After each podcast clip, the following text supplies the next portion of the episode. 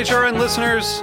As we celebrate our 15th year, we are deepening our commitment to giving voice to the next generation of food systems storytellers, and we need your help. Our internship and fellowship programs help activate new possibilities for underrepresented and underestimated young people through experiential journalism, audio engineering, and production training. Through these unique programs, HRN helps food equity stewards build essential workforce readiness skills that expand their potential and foster economic mobility. Please consider supporting these critical programs. And with a minimum donation, you can be entered to win a dinner for two at an amazing restaurant in one of eight cities and tickets to a concert at a great venue in one of those cities. We have incredible partners across the country who have donated, as they also share our passion for helping to educate the next generation of food systems storytellers. Check out heritageradionetwork.org slash 15 to donate and enter to win today. That's heritageradionetwork.org slash 15 to donate and enter to win today. And make sure you donate before March 31st. Thank you.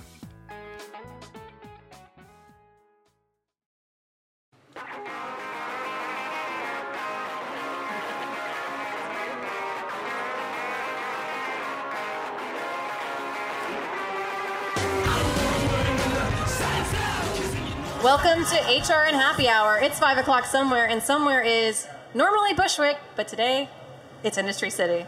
I'm Kat Johnson with Heritage Radio Network, and I'm here with my co host and colleagues, Katie Mosman Wadler. Hey, Kat. Happy Thursday. Happy Thursday. And Hannah Fordin. Happy Thursday, Industry City. It's beautiful. Saw Yeah. a double rainbow today. We That's did. magical. We came out of the subway, and there was a double rainbow. And then we saw another amazing thing on the way to Industry City. Alana Glazer. We saw Alana. Actually, Hannah saw Alana, and then she was like, "That was Alana," and I was like, "I wasn't looking." And I didn't pass out on the floor. I did. After just the thought of it, but I think Alana didn't notice us because she was looking at the double rainbow behind us. Otherwise, I'm sure she would have definitely come back to be on HRN Happy Hour For sure. next time. Alana, I know you're listening. Please join us. Alana, there's hummus here. Um, we're super excited about our guests on today's show because they're our guests, but we're also their guests. Um, please welcome Christine Sahadi Whelan and Pat Whelan. Thank you both for having us. We're in Sahadi's at Industry City. Oh, thanks so much. We're so excited that you're here to broadcast, that we're broadcasting out of here. It's great. We're really delighted. Awesome. Um, so we're going to get more into our interview with uh, Christine and Pat, but first we have a couple of announcements. We always do announcements, and this week we want to make sure everybody knows that we're going to be doing this every single week through fall. Um, so join us at Industry City next week. We're going to be welcoming Nate Adler of Gertie in Williamsburg and Claire Sprouse of Hunky Dory in Crown Heights. Um, we're going to be at Camp David, just across the way. Um, so join us. We're going to have bites and drinks once again, and come join us for more live podcasts. You can go to our Facebook page and see every single live podcast we're going to be doing throughout the fall. Um, we're going to have Ed Levine of Serious Eats, Billy Durney from Hometown Barbecue. It's a amazing lineup, so don't miss out. Yeah, we're super, super stoked about that. Also, we have to put in a plug for our upcoming gala November 11th. Um, everybody's invited, and uh, you can use a discount code. It's HRN Happy Hour. You can get 10% off your ticket. It's a taste around at the Brooklyn Botanic Garden. Find all the information with Will up in the front here, or if you're listening to this on a podcast, go to heritageradionetwork.org slash gala. Would love to see you there. Awesome. Okay, so we turn back to Pat and Christine. So, Christine, you've been on HRN before. You've joined us at Roberta's. Um, so, folks can go and listen to those interviews and get a lot of backstory about Sahadi's. But and and then Pat, have you been on HRN before? Is this No, your first time? first time. First time. Welcome. Yes, yes, yes, yes. We're very glad to have you. Yes. We won't haze you too much today. Thank you. So we're obviously in this brand new space, but let's take it back a little bit. And Christine, can you tell us a bit about your family's history and the Sahadi story? Sure. So, um, my grandfather came over in 1919, and he was 18 years old, and he um, he went to work for his uncle in Lower Manhattan, which is uh, on the site of where the Brooklyn Battery Tunnel is now. And he worked for his uncle for about 20 years, and then decided he wanted to go out on his own. So he opened his own shop, and um, then the Brooklyn Battery Tunnel came, along with the drilling and the noise, and it was very disruptive. Even though it didn't actually displace the community, it was very disruptive. So he moved to Atlantic Avenue, which is where our store still stands in 1948. And he moved the shop there, and we are still there. We've expanded widthwise, so we were one store, and now we're three stores. We opened the second store in '85 and the third store in 2012. But it's all one big, it's all connected. Um, and um, we're still there. We're just, you know, we're we used to be mostly Middle Eastern with a little bit of specialty. Originally, we were all Middle Eastern, but I want to say now we're probably a lot of specialty with a focus on Middle Eastern. So I think one thing people love about Sahadi's is just sort of like the style of shopping and being able to go in and buy bulk and buy all these spices that you can't get other places. Was that sort of always the way that shopping happened at Sahadi's, or did it evolve over time? that's always the way shopping happens at Sahadi's. Like even when we first started, I mean, it used to be we used to open the top of the bag and roll down the top, and we used to sell it out of the bag. And then we evolved into okay, we'll buy a display that actually holds the bag, and and now we do a mix of um, you know packaging ourselves uh, in house, and um, and selling bulk out of trays or bins or whatever display is currently approved by New York City. But it actually, it, it ha- we haven't changed all that much in this the way we do business. You still are going to walk up, even from 70 years ago, a, a clerk or one of our, our you know customer service people is going to talk to you, ask you what you're looking for, um, and service you. You know, put things in a bag, answer questions, um, perhaps give you techniques of what you can do with it, or just generally tell you where it came from, or hopefully give you whatever information it is that you need. I'm curious. Um, so I I grew up going to Sahadi's. I grew up in Carroll Gardens, and it was always like a major destination. And there's something very immersive and like multi-sensory, especially as a kid. You're looking around at all the jars, and you're like, "What's in there? I want to touch everything. I can't touch everything." And I'm curious as the neighborhood has changed, and so many more people are moving to Brooklyn Heights, Cobble Hill, Carroll Garden, the surrounding areas. And there's a very specific style of shopping that you have to use when you're at Sahadi's, right? It's it's it's much more interactive. You it's not you know entirely self-serve. People are used to the bulk bins at Whole Foods, etc. So I'm curious about the sort of like learning curve and shift in like how your amazing staff interacts with customers who might not be used to um, the Sahadi's style. Just like you see all the time on social media, it's a how did you have to take a number? it should be the first thing you do when you get in Atlantic Avenue. The first thing you do when you walk in the store should be take a number. That way you can browse while you're waiting for your number to come up, especially if it's on a Saturday or during the holiday season. Um, if you don't take a number, you tend to be fairly irritated that the that you didn't realize that you should have taken a number and you're kind of stuck. So um, my staff is really pretty good about parroting almost every five minutes. Please take a number as soon as you come in. Please take a number because we want the customer to be able to wander and, you know, just take it all in. And we don't want you to feel trapped waiting for your number to come up. Eh, But if you don't realize that, I mean, it's not like we can't stand, stand somebody at the door and say, please take a number. So one of the guys will call out every five minutes, you know, grab a number, and that way you, you know that you can then wander. And sometimes the other customers will take pity on you if you they can see you don't know what to do, and they'll help you out as you arrive, which is really kind of nice. We're very much a community store and a lot of our customers, well, uh, probably 80% of them are return customers. So it's kind of, they all know each other, and during the holidays, they're all talking, and oh, I haven't seen you in so long. So I think that that, that whole experience, uh, watching other people, is, it becomes more natural. And every once in a while, when it's not, we apologize and scoot them in the middle of the line. Yeah, it's a group activity. exactly, exactly.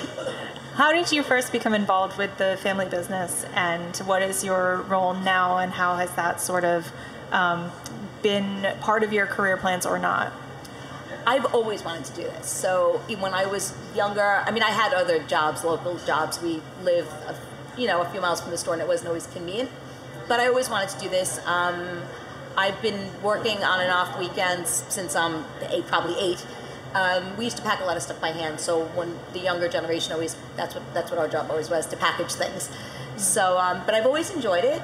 And um, all through college, um, I went to NYU, and I the time there were no food degrees, so my specialty is international business and finance, which was great. I took the first food course NYU ever had because I wanted to. I was so excited there was one in college that I could get credit for.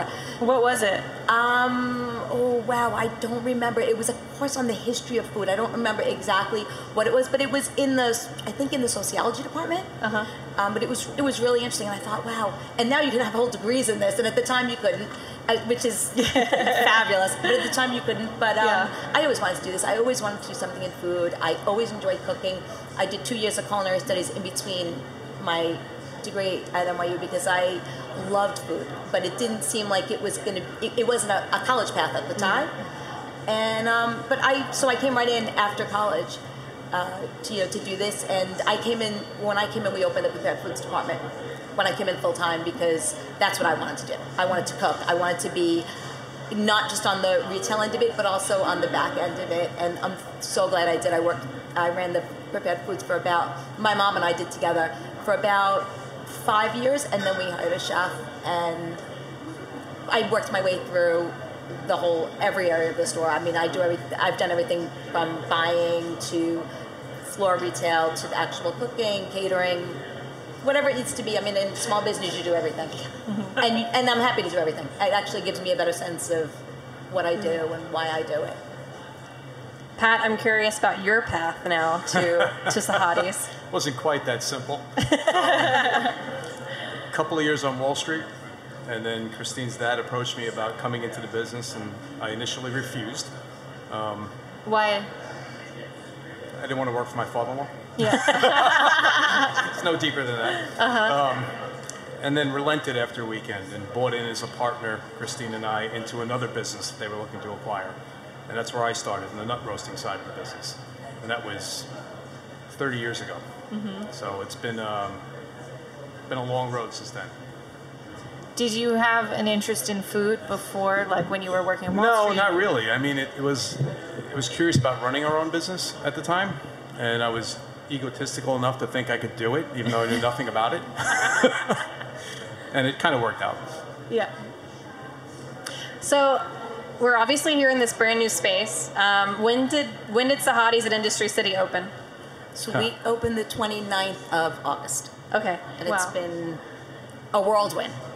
I imagine it's very different than doing. It's very different than building um, horizontally to open something totally different. It's just been. It's been a real experience. I mean, thank God that there's been a lots of support here, and Pat and I and my brother Ron, who's not here today, have worked, you know, hand in hand, trying to figure out all the different components that are just different than what we're used to doing. Talk more about that. Like, obviously, you're able to open one whole space like at a time, whereas before you kind of expanded um, from the one store. So you're able to start from scratch.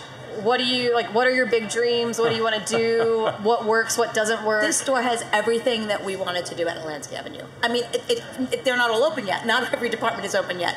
But I think that like we would all look at Atlantic and maybe talk about, well, if we had, if we could do whatever we wanted to do, what would we do? We'd put in a pita bread oven.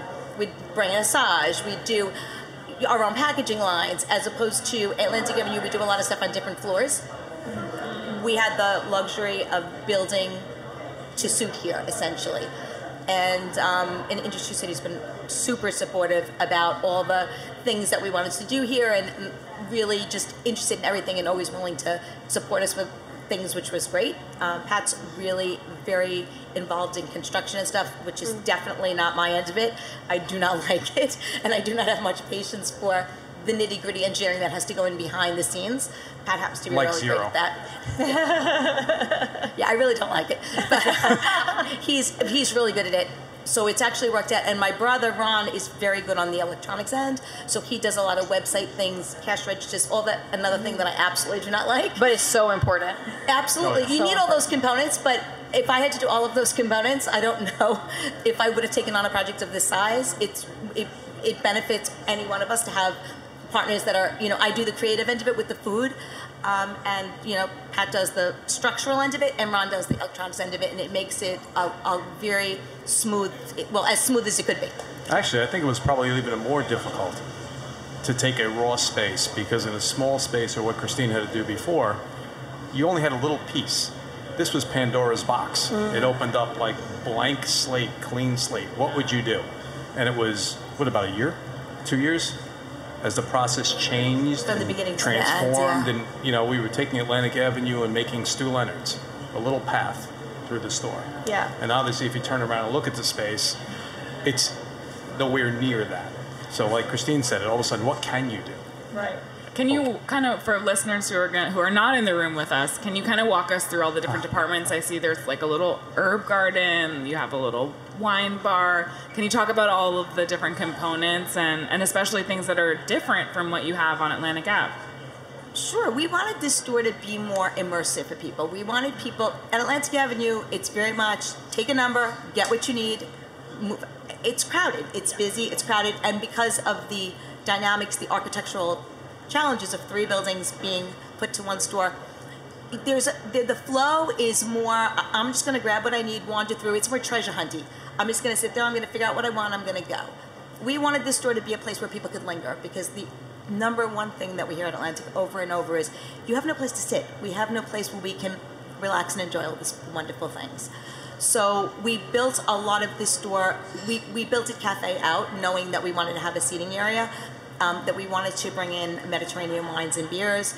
So we we built based on that. We figured that should be in the courtyard area, in the area where people would be most likely to sit, and then we built the store around it. So if you come in from the entrance, which we consider most likely to be the street entrance, the first thing you're going to see is the nuts and the fruits and the candies because that's the first thing you see when you walk into Atlantic. And we didn't want it to be an unfamiliar experience people. We wanted people to walk in and go, "This smells like Atlantic Avenue."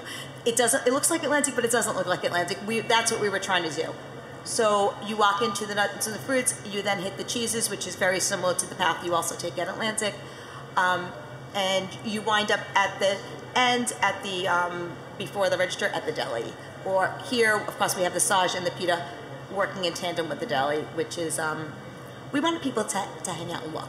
So like people come in and like you don't have pita bread in like trays. I'm like no, but we're baking it. If you just give it five minutes, the bags will be full. You know, so it's just a it's a different experience, but a similar experience. But people linger. I mean, I see it on the weekends. They get up, they have something to eat, they go back and they do some grocery shopping. That's what we really wanted to do. We wanted a, a sense of community that was less rushed. So it's a little. We have less SKUs, but we have very carefully curated SKUs of things that Atlantic Avenue customers love. We kind of talked to people, listened to people, and looked at what we can import ourselves. And because a lot of our products we do bring ourselves, and then um, we did it. And I think that I'm happy, very happy with the product mix. I'm really happy with the interaction with the customers. That I have less. I, it was harder for me to do at Atlantic because here it's I'm in the middle of everything, which is great.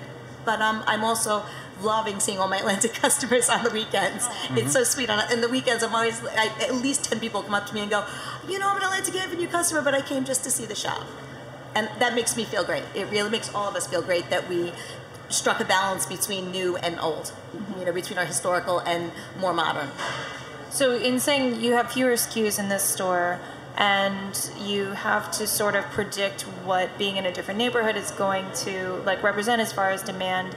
Uh, it's very early days. We're six weeks in, Right. Um, but have you felt like you were kind of able to predict, you know, kind of what selection you should have here? Has there been uh, any like demand that surprised you? How are you going to sort of evolve that as people get settled in here? It's been very different. It's the SKUs that sold here are the SKUs I expected to sell here based on the demographics. I spent months here uh-huh. listening to people, having lunch in other places, walking around, so that we could make a choice about which things to to which curate which curated items were going to work and which ones weren't going to work. It's so interesting that things that a few things I thought were not going to work at all work wonderfully here, and yet things that fly at Atlantic do not sell as well here, and vice versa. And my brother and I still talk about it on a fairly regular basis. Like I'll say, I don't know why this doesn't sell with you, and yet it's selling here. And I guess um, the demographic here is is I definitely think it's younger than the demographic at Atlantic. Uh, Atlantic has a lot of traditional customers that have been shopping for a really long time. Here, a lot of customers don't know us, so they're coming in. They're in the store for the first time it's interesting to to talk to the customers and you know just hear what they say but i think overall we uh, are happy with the product mix we curated. We're gonna of course we'll tweak it as we go along and also um, by what we import. So pat does all the importing and imported items that we import just for ourselves are like our babies. Those are items that we we truly care about. So i think that I mean, some of the people that he's develop partnerships with are people that he talks to all the time. There's a story there, and it's nice that we can share that. And that's something that we probably will bring back to Atlantic as we see which items are going well. Those are going to be items that are definitely going to make their way onto the shelves. We're just still trying to figure it out. Can you tell us about some of those? Like, what are what are some of those products that are just like so close to your heart, and some of those stories that you're excited to share? Well, one of the product lines we have is a uh, an NGO line out of Lebanon, which is a nonprofit group that helps refugees and um, goes into these towns and teaches them how to make a product and then tries to find a partner somewhere to sell it. And they came to us, what was about two years ago, Chris? Something like that. And we immediately picked it up and said, We'll be your first guys in the United States. We'll partner with you. They do organic fair trade wine. They do villages all over Lebanon with Syrian refugees that they're teaching how to make little products. And we immediately, sight unseen, ordered, I don't know, 40 SKUs. Wow. And they're super excited to be working with us. So this is the first time they've been in the States. Uh, We've been open five weeks, so five weeks. And so that seems like uh, you know this space might be a little more conducive to communicating Absolutely. that background to a customer. How do you, how do you go about doing that? That's our job. nice. Very nice. Um, well, the advantage to being here is there are less SKUs on the shelf. So if there's less SKUs on the shelf, the SKUs can speak for themselves more. Um, also, um, product testing, we open up jars. I mean, if, if a customer shows even the slightest interest in something, that means another customer wants to try it. We'll open it up. We're happy to put a sample out. I mean, when we choose a product like that and really commit to it, I mean, we're bringing a lot of volume. If we're going to commit to bringing a container of something, we truly know we really believe in that product. We believe in the, the people behind it, um, and and the and the quality of the product, of course. We go out of our way to communicate that. So, I mean, those are the items that you're going to see when you see a cheese platter. Those are the that's the gem that's going to be on there.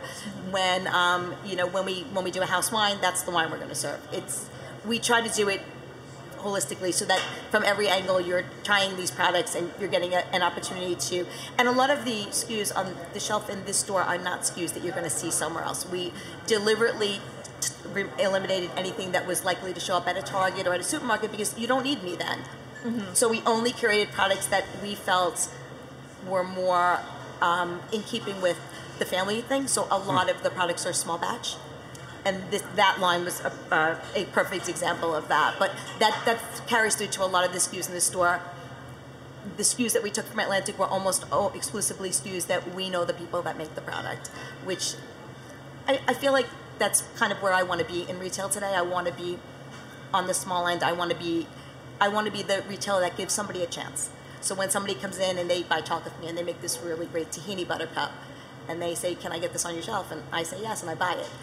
They can't go to any a lot of stores today and do that. So I think that's part of what this shop was about for me was about going backwards a little bit to to smaller manufacturers and, and just all these great makers who make a product that they're passionate about mm-hmm. as opposed to just picking things that are really marketable because they get a lot of publicity. Christine said something about family before, and part of the process of us doing this is a family business and a family culture. And what felt really good to us when we came to Industry City, it was five or six years ago when we started looking here. They're building a family culture here. They were very supportive when we started building this space out, and we literally, two years ago, sat at a table, a lot of the guys here, threw our ideas on the table together to develop this space. And one of the themes to it was the Mediterranean culture is a family culture.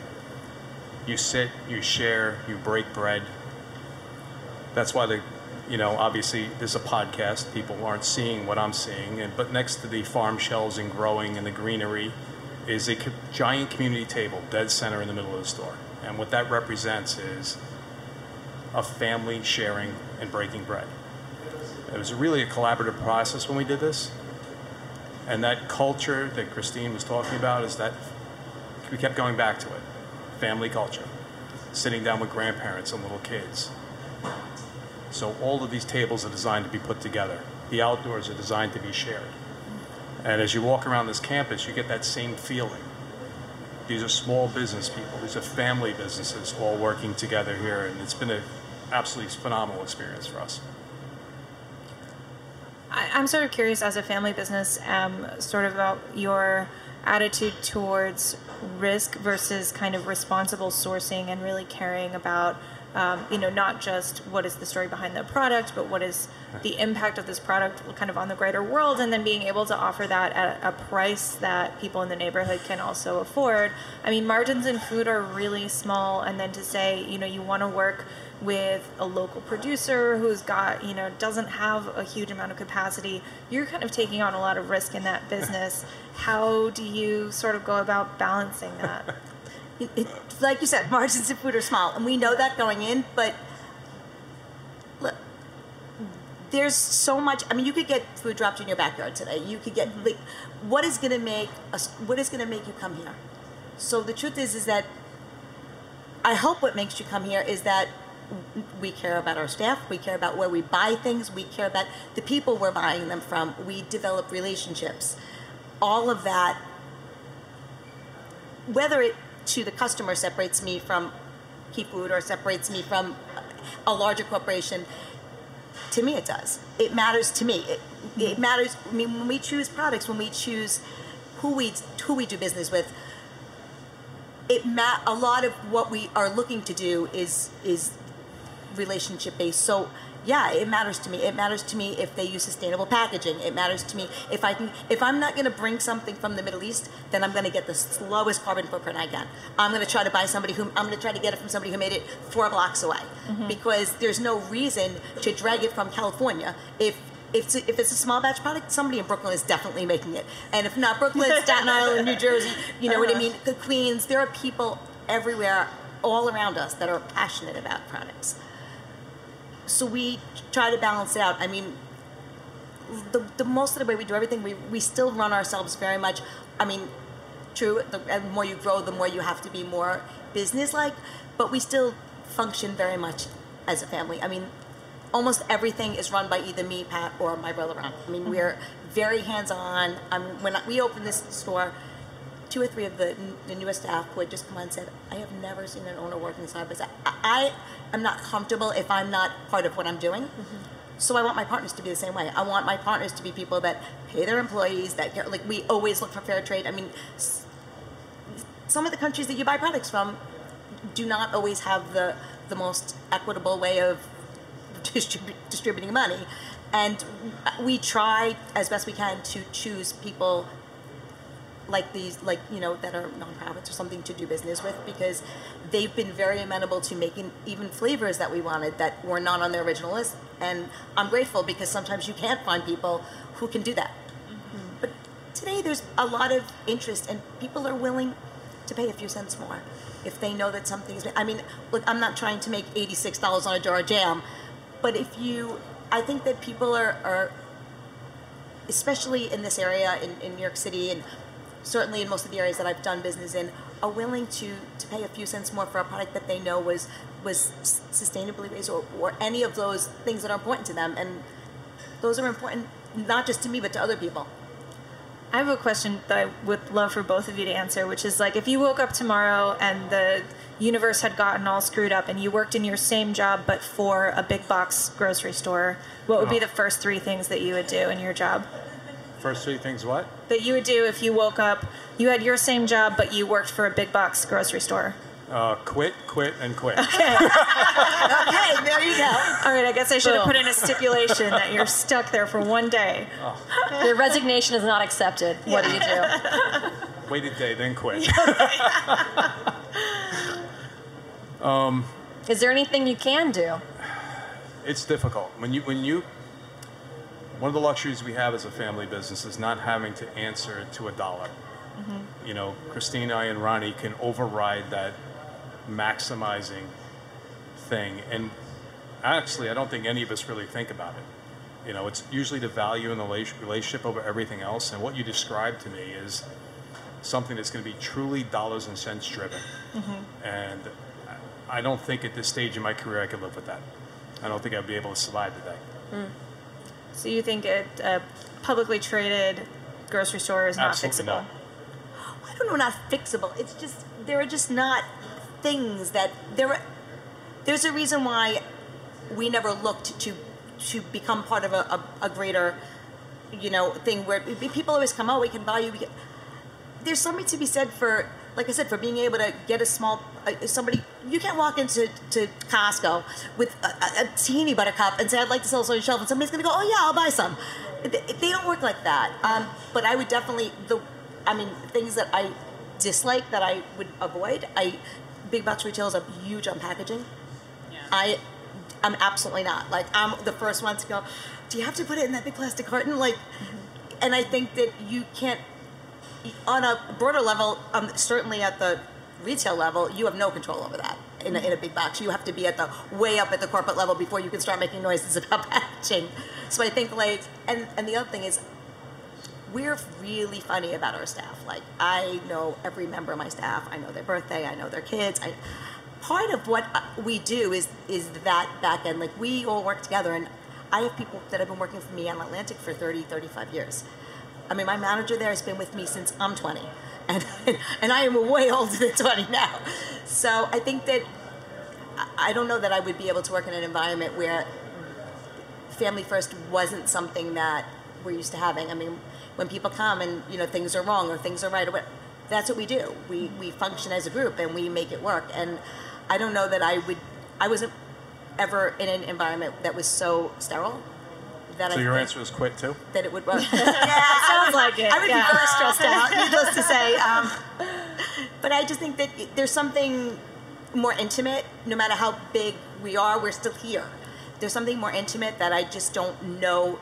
But then again, I don't shop at big box retailers, so I don't even like the shopping experience for the reason that You're that I- both just like, get me out of we here. we kind of like. I'm the kind who still likes to walk along to see the butcher. Like, Yeah. That's the way I was brought up. That's the way I'm comfortable. And when I travel, that's what Pat and I love to do. We look in the local markets. I think that Yeah. we are what we like to do across the board, whether we're at work or out of work, is always about relationships and about talking to people and about this sense of community. Um, Like he said, that's the reason that after 70 years we decided to open another store, and this is the first location because that's exactly we why felt we really picked this place. confident here Exactly with the why. team, and we felt really like there were real people, and everybody was really interested in what we were doing. I mean, we've been asked dozens of times. We've seen a hundred locations, and we were always like, "This is fine," but we're not feeling that this is a good fit. And then we came here, and we were like, "I think this is a good fit." So um, here we are. Well, on that note, we're going to get to trivia in just a second. But speaking of Industry City, we do want to give a quick word to our sponsors and our amazing host, Industry City, for having us here. Um, Industry City is New York's hub for the innovation economy. Uh, a, a diverse mix of over 500 businesses call IC home, collaborating across the 16 building campus, merging today's creative sectors like tech, content creation, and design with craft making and traditional manufacturing. The Industry City food scene is a rich yet approachable international experience for every palate. With five acres of outdoor space, more than 50 experimental food vendors and retailers, plus unrivaled tenant amenities, Industry City is a bustling hub where 8,000 people come to work daily and thousands stop by for a visit. Thanks to Industry City for having us. Um, so, on that note, um, all right. So on that note, uh, Pat and Christine, do you have any other? I mean, it's hard to pick any other favorite neighbors, but what are you excited about with Industry City right now? Who who Huh. in who in this campus are you thrilled to be here? Where do you eat? Where do you shop? Here. Well, obviously, every day, right? No. Every other day. Honestly, right over your shoulder, I'm looking across right at Moore Brothers. It was one of the one of the first guys we started talking to before we started doing this. We talked about, well, what about if we did like a wine and cheese tasting? What about if we gave you cheese like two weeks before, and then we set something up on every Thursday? Um, there's a lot of that going on here. It's really difficult just to pick one guy. I, I would say we know most everybody by now, right, Christine? I love it here. I, I know Really? everybody. I'm like, I go to yoga every day. Everybody's waving to me. It's like I love it here. Like it's just very.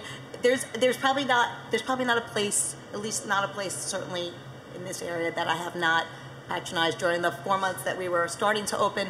We would come down. I would tell my two managers who were with me go somewhere different every day for lunch.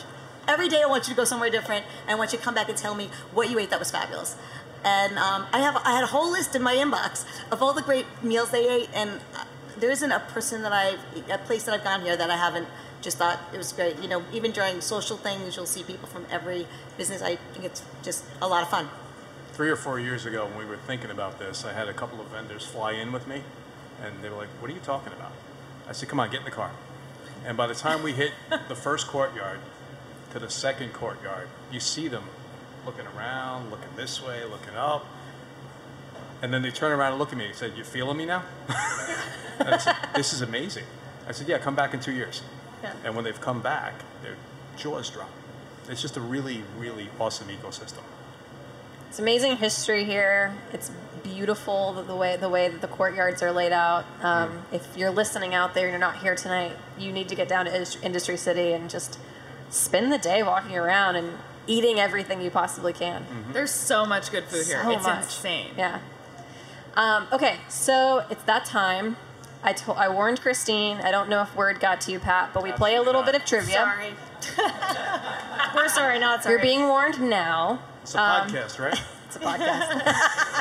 And, and we were gonna ask, we were gonna ask for um, help from our live audience here. So usually in studio we have sound effects when someone gets an answer correct or gets an answer incorrect. So if some, if Pat or Christine get a correct answer, I'm gonna give you a thumbs up, and you'll go ding ding ding ding ding. You guys want practice? All right. Yeah. Oh, that then- went so much better than I thought. I'm really That was beautiful. You guys Yeah, no confidence, natural Katie. sound effect makers. Sorry okay, and doubting. I doubt that they'll get any wrong, but if they do, I'll give you a thumbs down. And you go. Eh, eh. Okay, perfect. Okay. And also, then after, if they get it wrong, we'll give everyone a chance to chime in. Okay. Because Sahadi's is such a Brooklyn business with such strong Brooklyn roots, we have some trivia uh, I'm calling Been in Brooklyn since 1948. That's the right year, right? Excellent. I got one right. There you go. All right. Question number one. What shipping, warehousing, and manufacturing complex was built in the early 20th century and was originally named Bush Terminal after its owner, Irving T. Bush? Industry City.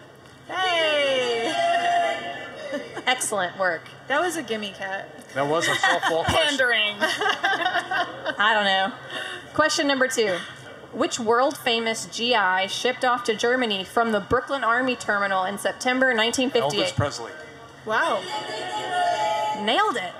Question number three.